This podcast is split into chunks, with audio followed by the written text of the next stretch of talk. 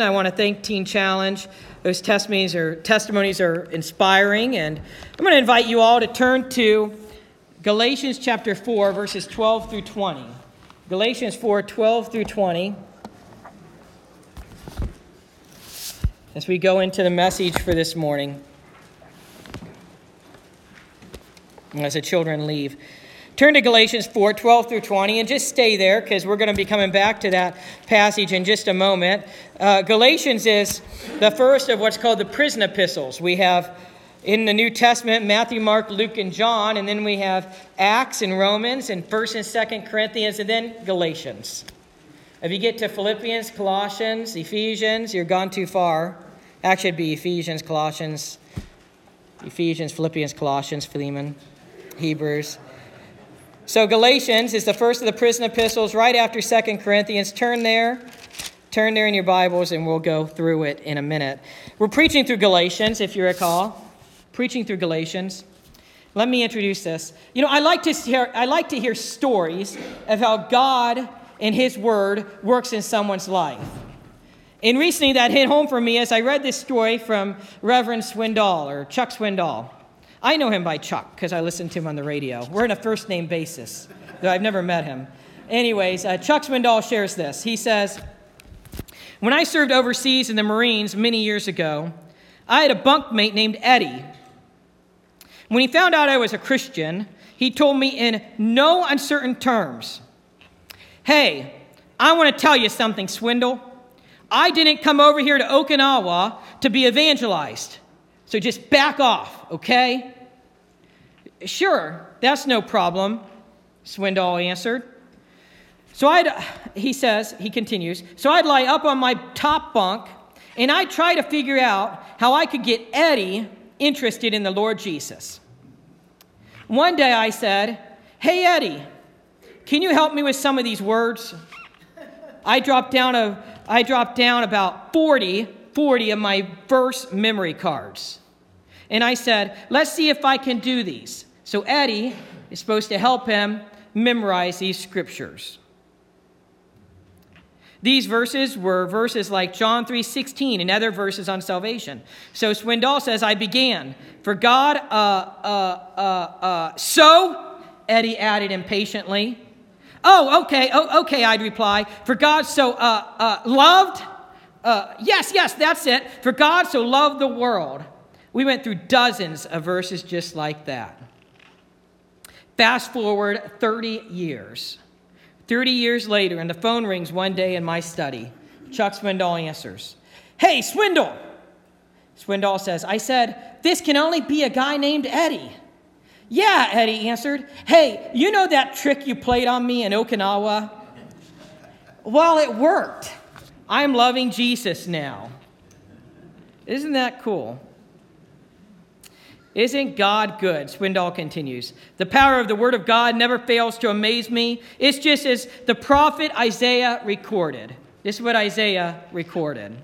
For as the rain and the snow come down from heaven, and do not return there without watering the earth, and making it bear and sprout, and furnishing seed to the sower and bread to the eater, so will my word be, which goes forth from my mouth. It will not return to me empty without accomplishing what I desire, and without succeeding in the matter for which I sent it.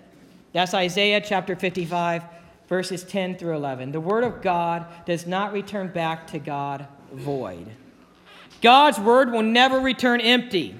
It will always serve a purpose, primarily in the lives of those who digest it, who apply it, who memorize it, who meditate on it, who ponder it, who declare it, and by God's grace who live it out. That's our calling. God's word will never return empty. We are about to open up the Bible. Hopefully, many of you have already turned to the passage today. The Bible is an inspired book, and that means that it is God breathed.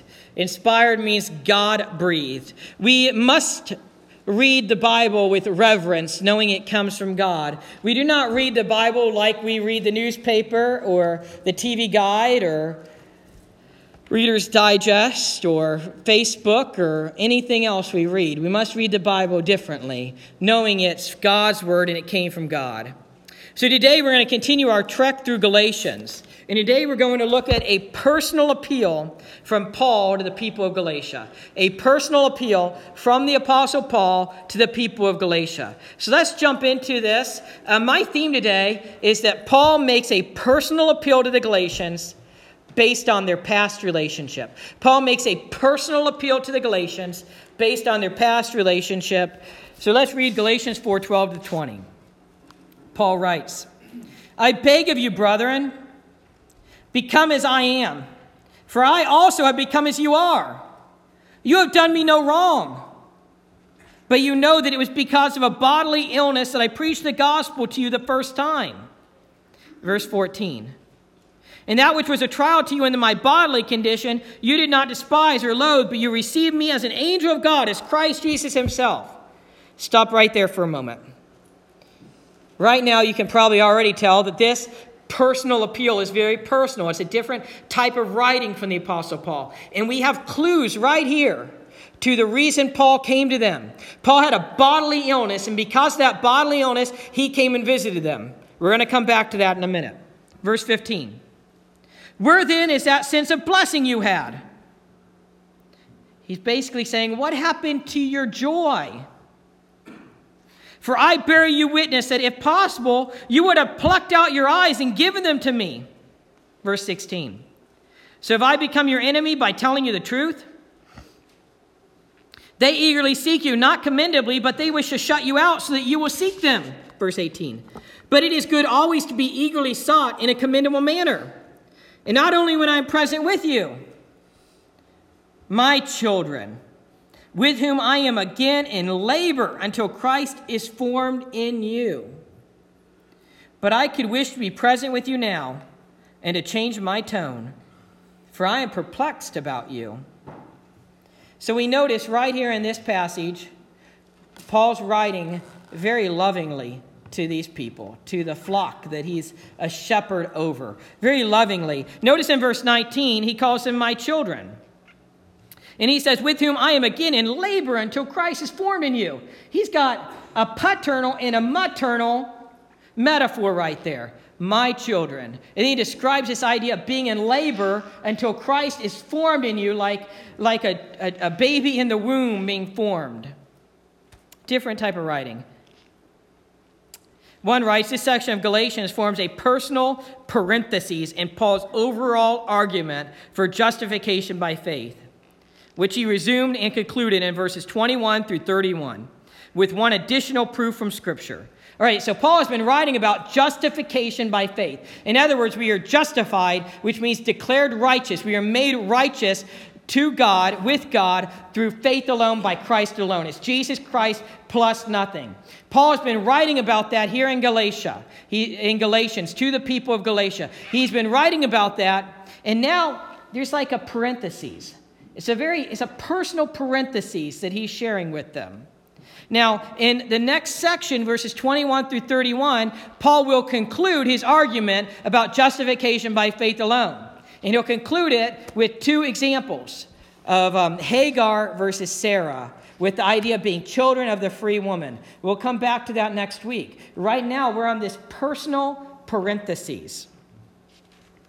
Chrysostom Chrysostom, I'm sure you all know of Chrysostom, right? He was an early church pastor in the first 500 years of the church, around the 300s. He was back then, and you guys probably read his stuff every day, I'm sure. So, in the original Greek. Well, anyways, Chrysostom, now, now you know who he was. Chrysostom observed that whereas Paul in the preceding verses had stretched out a hand to his tempest tossed disciples, he now brought himself into the very midst of the storm.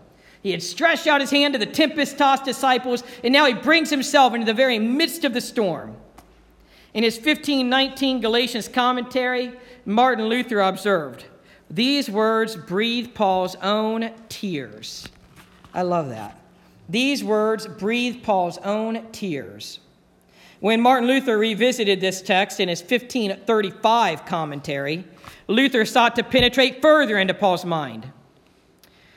Now that he has completed the more forceful part of his epistle, he begins to feel that he has handled the Galatians too severely, being concerned that by his harshness he may have done more harm than good. He tells them that his severe rebuke proceeded from a fatherly and truly apostolic spirit. He becomes amazingly rhetorical and overflows with sweet and gentle words, so that if he had offended anyone with his sharp denunciation, as he had undoubtedly offended many, the gentleness of his language would set things right again. So now Paul switches from being harsh to being gentle. I like that.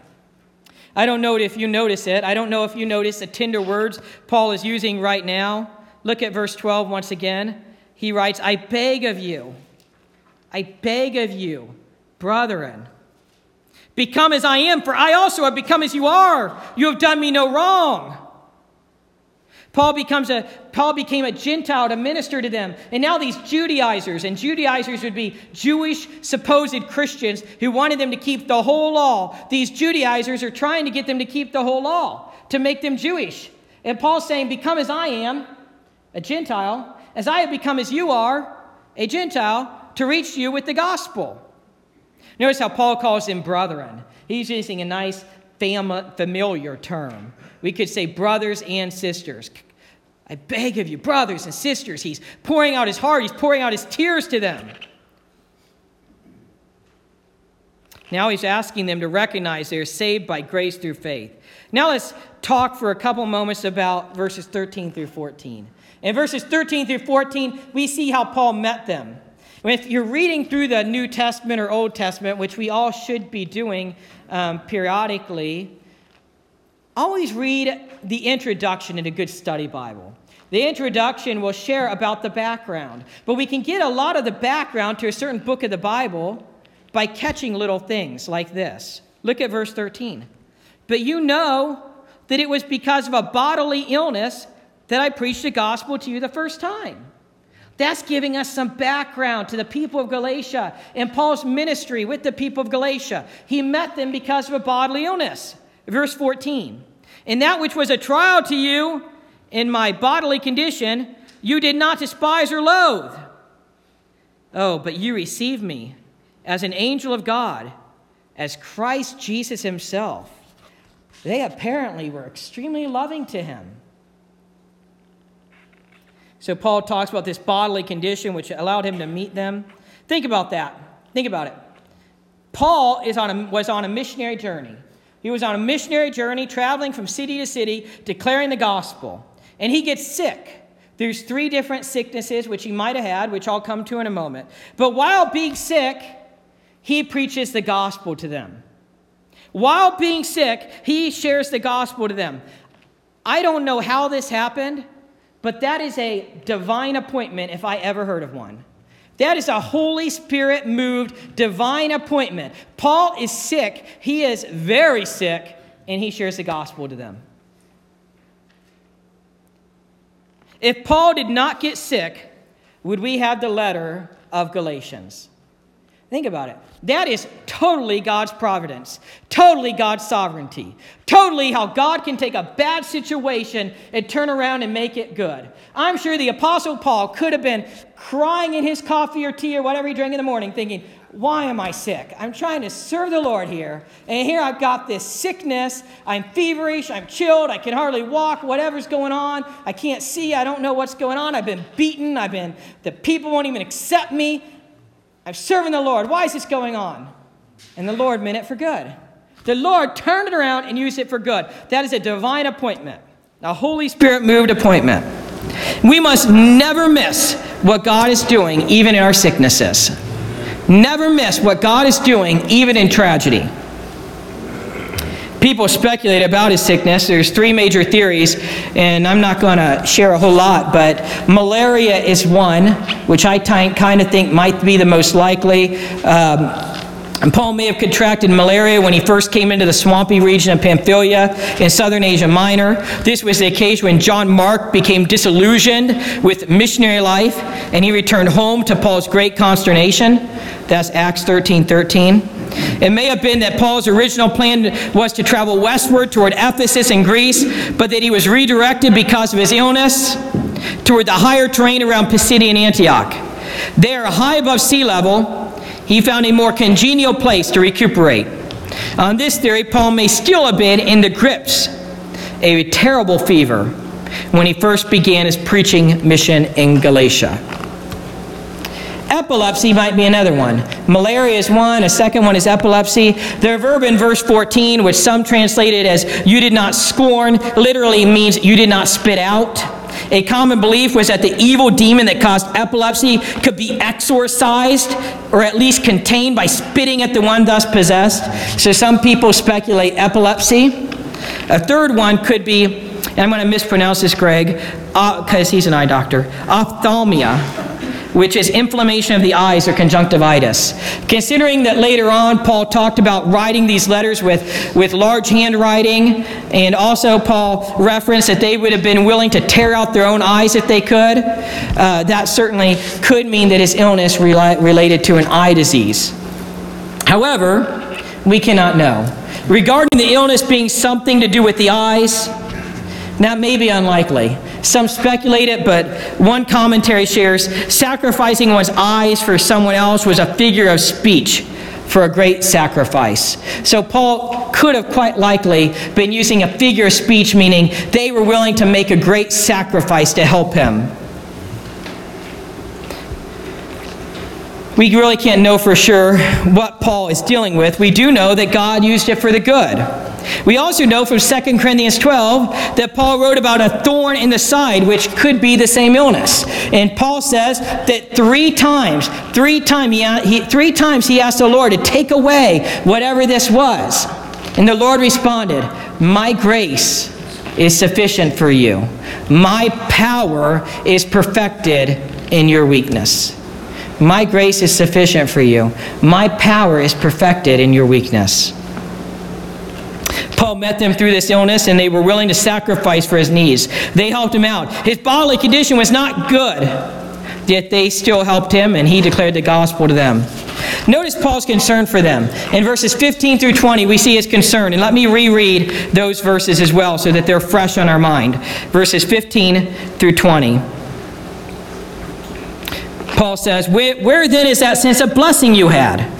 For I bear you witness that if possible, you would have plucked out your eyes and given them to me. So have I become your enemy by telling you the truth? They eagerly seek you, not commendably, but they wish to shut you out so that you will seek them. But it is good always to be eagerly sought in a commendable manner, and not only when I am present with you. My children, with whom I am again in labor until Christ is formed in you. But I could wish to be present with you now and to change my tone, for I am perplexed about you. So let's talk about those verses for a minute. Paul asks them what happened to their blessing, what happened to their joy. This could have to do with the joyful spirit they had or the blessing they offered to Paul. Either way, you know, let's talk about joy for a moment. Could it be that they had great joy in the Lord and they lost it. That joy that the Lord gave them was taken from them. Maybe they had joy recognizing their salvation in Jesus, and now they have lost the joy because they are discouraged trying to live by the law. They had this great joy in the law in the Lord, but these legalists who told them they had to keep the whole law came and trampled on their joy and took it down. Have you lost your joy? The Life Application Study Bible says Paul sensed that the Galatians had lost their joy of their salvation because of legalism. Legalism can take away joy because it makes people feel guilty rather than loved. It produces self hatred rather than humility. It stresses performance over relationship. It points out how far short we fall rather than how far we've come because of what Christ did for us. If you feel guilty and inadequate, check your focus. Are you living by, are you living by faith in Christ? Or by trying to live up to the demands and expectations of others? These Judaizers were trying to get them to keep the whole law, and they robbed the joy. They robbed their joy of salvation by grace alone. In verse 16, Paul questions if he has become their enemy for telling them the truth. Think about it. They had these super apostles come in and changed the message of the gospel. They totally changed the message of the gospel. They turned the message of the gospel upside down. They inverted it. They made it about laws and legalism and not about grace. They totally changed it. In fact, earlier in the book, of, in this letter, Galatians, Paul even used the word of how the Judaizers changed the message, and he used a Greek word which had the idea of turning something into the opposite. Turning something into the opposite. So they changed the gospel. And Paul declares the truth. This whole letter of Galatians is Paul declaring the truth to them salvation by grace alone, in Christ alone, by faith alone. Paul is declaring the truth to them, and he becomes the enemy. He becomes the enemy by telling the truth. Have you ever faced that? Have you ever lost a relationship for pointing out the truth? If so, remember you're in good company. It happened to the Apostle Paul, too. But also remember that Paul fought for the relationship. Paul fought for the relationship. He's, he's fighting for the relationship even right now. We must fight for relationships too. In this short New Testament letter, Paul is pleading with them for them to recognize proper doctrine. We must be careful about trying to win an argument but lose a person, but we still must declare the truth. In 1 Peter 3:15 it says, "Always be ready to give an answer of the hope that is within you." but do so with gentleness and respect. We do so with gentleness and respect, with love. In fact, there's another passage where Paul names two people who did him much harm, but Paul says, rebuke them with meekness, with tenderness.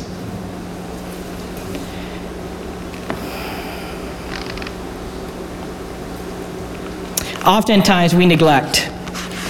Sometimes we truly do become the enemy by declaring the truth but many times we neglect. Out of a goal of loving someone, we neglect to declare the truth. We forget. If you're a parent or a grandparent, you're a spiritual leader of your children, your grandchildren. If you are a paternal or maternal mentor, spiritual leader to somebody, if you discipled somebody, you have a responsibility to declare the truth. Paul had led them to Christ, had started that church, and he had a responsibility to declare the truth to them. Many times we neglect our responsibility. Many times we do. And I understand that my children are young, so I've not faced this yet. But the truth is the truth. Parents are called to be spiritual leaders to their children, and that does not change when they get older. And I see, from a pastoral side of things, just observing things, I see too many parents neglecting that responsibility as their parents get older. They think they're adults now. It's none of my business. I'm not going to say anything. It's your responsibility. I'm not saying beat them over the head. I'm not saying be a nag. I'm saying with prayerful consideration, seeking the Lord for great discernment, think about how you can approach things. Sometimes we quit and we don't even realize it. We quit being a spiritual parent, we don't even realize it. We quit by not what we do, but what we don't do. For example, how many of you value worship? I think many of you would say, Yeah, we value worship. We definitely value worship. And then I would say, why do we skip for such trivial reasons? What are we modeling to our children, to our grandchildren? On one hand, we're saying, Jesus is my all in all. You need to serve Jesus. Come to church. Come to church with me. Come on. And then they see us skipping for a football game or a basketball game, or because we were up late the night before. They see us skipping because family are in town. I've heard all types of excuses for skipping worship. I've heard it. They were in town yesterday, so I'm tired, so I'm going to skip today. They're in town this morning. Well, bring your family to worship. What are we saying about how important Jesus is if we skip church just because family are in town? Or just because they were in town yesterday? Or just because they're coming in later, so I got to clean the house? I know this is a time for my rebuke, okay? I've been building this up for weeks, okay? Just kidding. Look, how much do we value our spiritual leadership over our children and grandchildren? And then how do we treat worship when we come here? Do we treat it as valuable, something we treat with great reverence and respect? I'm here to worship the Lord, so I'm going to walk in early and I'm going to prepare my heart. Or do we come late and leave early and talk all the way through it? How much do we value worshiping? What are we doing? Some people leave. I got nothing out of worship, Pastor. Well, that's good because you weren't supposed to. It's supposed to be giving back to the Lord, not you getting something out of it. It's supposed to be coming here and worshiping the Lord vertically. Vertically. That means it's about the Lord. It's not about me. It's not about you. It's not about any of us. It's about the Lord. Now, oftentimes, by His grace and by His mercy and by His truth, He reciprocates and He gives back to you. But first and foremost, our heart must be in the right place where it's about the Lord. There's a great passage in the Old Testament, the end of 2 Samuel. David is facing this heavy curse on him and on Israel because he took a census when he wasn't supposed to. And God gave him three potential consequences. Three potential consequences. And Ch- David chose one. And at the very end, David sees the Lord, the, the angel of the Lord coming to destroy Jerusalem. But the, the, the angel of the Lord halts and stops. And David goes and seeks the Lord. And it's the place where the temple would eventually be built. David goes and seeks the Lord. And, and, and, and, and he's able to make a sacrifice. And if he makes a sacrifice, the angel of the Lord will stay his hand and quit destroying Jerusalem. And David goes to buy the field, to buy this place where that's at. It's a, um, a threshing ground. And the guy says, You're the king of Israel. I don't need you to buy it from me. I'll just give it to you. You know what David says? He says, I'm not going to have a sacrifice to the Lord that doesn't cost me anything. I'm not going to have a sacrifice to the Lord that doesn't cost me anything. How do we value worship when we come here? Your children, your grandchildren, those you disciple, even if you're not a parent, they could be nieces, nephews, they could be others that you have a paternal and a maternal role over. They see that, and they see the trivial way we treat the church and we treat worship. And they'll take it one step further. I guarantee it. We can track it statistically. We've seen it happen in this very country. So I encourage you be willing to speak the truth, like the Apostle Paul was willing to speak the truth. But as just as important, be willing to live the truth as well. Be willing to live what you say value. We worship what we value most. Looking back at the text. Verse 17 is simply saying that these Judaizers, these Jewish Christians who want them to follow the whole law, they are trying to get them to seek them instead of Jesus. These false leaders, these Judaizers, want them to seek them instead of Jesus, instead of Jesus. The New Living Translation says, those false teachers are so eager to win your favor, but their intentions are not good. They're trying to shut you off from me so that you will pay attention only to them. They want the attention, they don't want it to go to Jesus. Verse 18 is clear. These people of Galatia were zealous when Paul was with them, but not anymore. Paul's encouraging them be zealous for the Lord still. And verses 19 through 20 are Paul's heart. Paul is, pouring, Paul is pouring out his heart to the people of Galatia. Let's make some other applications before we close. Notice that just as Paul really rebuked them he did this out of law, out of love. Paul rebuked them, but he did this out of love. Sometimes we are hurt by a rebuke. Sometimes we are hurt by a reprove or a correction. But we must be re- we must realize that many of these times the rebuke is out of love. The reprove, the correction is out of love. Paul was quite clear in rebuking them, but that is because he was concerned for their salvation. He was concerned for their salvation. Paul preached the gospel to them. We must also preach the gospel. We are all called to be witnesses wherever we go. We take the gospel with us. We're called to be contagious Christians. Paul preached the gospel to them because he ended up with them as a result of illness. We all must watch for divine appointments. Holy Spirit, opportune times where the Holy Spirit places you in one place at one time for a particular reason to share the gospel, to build somebody else up, to encourage someone else. The people of Galatia cared for him. An application is we must also always care for others. They cared for him and did not despise or loathe him. We must do the same. They were willing to give up for Paul. We must be willing to give up as well. And we must not lose our sense of blessing and joy. Seek the Lord by his grace for joy and for blessing. We must speak the truth to people even when it hurts. But pray about it. Pray about it. Pray about it and seek abilities to do so with gentleness and respect and love. We must also be willing to accept the truth, even when it is unpopular or hurts. And that can be very difficult as well. Oftentimes we respond in defensiveness from our own hurt. We must labor for people as Paul did for them. He labored for them. I did not write this illustration, but I thought it was really good. Someone writes, I was at the grocery store this morning and heard a loud crash and something shattering. Being nosy, I walked towards the sound and saw some people whispering and looking back to the end of the next aisle. When I walked down that aisle, I saw an older lady had hit a shelf and many things had fallen to the ground and broke. She was kneeling on the floor, embarrassed, frantically trying to pick everything up. I felt so bad for her, and everyone was just standing there staring at her. So I went and knelt beside her and told her not to worry and started helping her pick up the broken pieces. After about a minute, the store manager came and knelt beside me and said, Leave it, we will clean it up. The manager said, Leave it, we will clean it up. The lady, totally embarrassed, said, I-, I need to pay for all of this. I need to pay for it. The manager smiled, helped her to her feet, and said, No, ma'am. We have insurance for this. You do not have to pay for anything. Remember that God is doing the same for you as well. Collecting the pieces of your broken heart from all the blows life has thrown at you. God will heal all your wounds. He wants to heal you, He wants to take care of your soul. We can have that same insurance that the grocery store had. It's called grace. And I would only add God is healing God is not just healing blows, he is healing sins. It's by His grace. Grace. God's grace.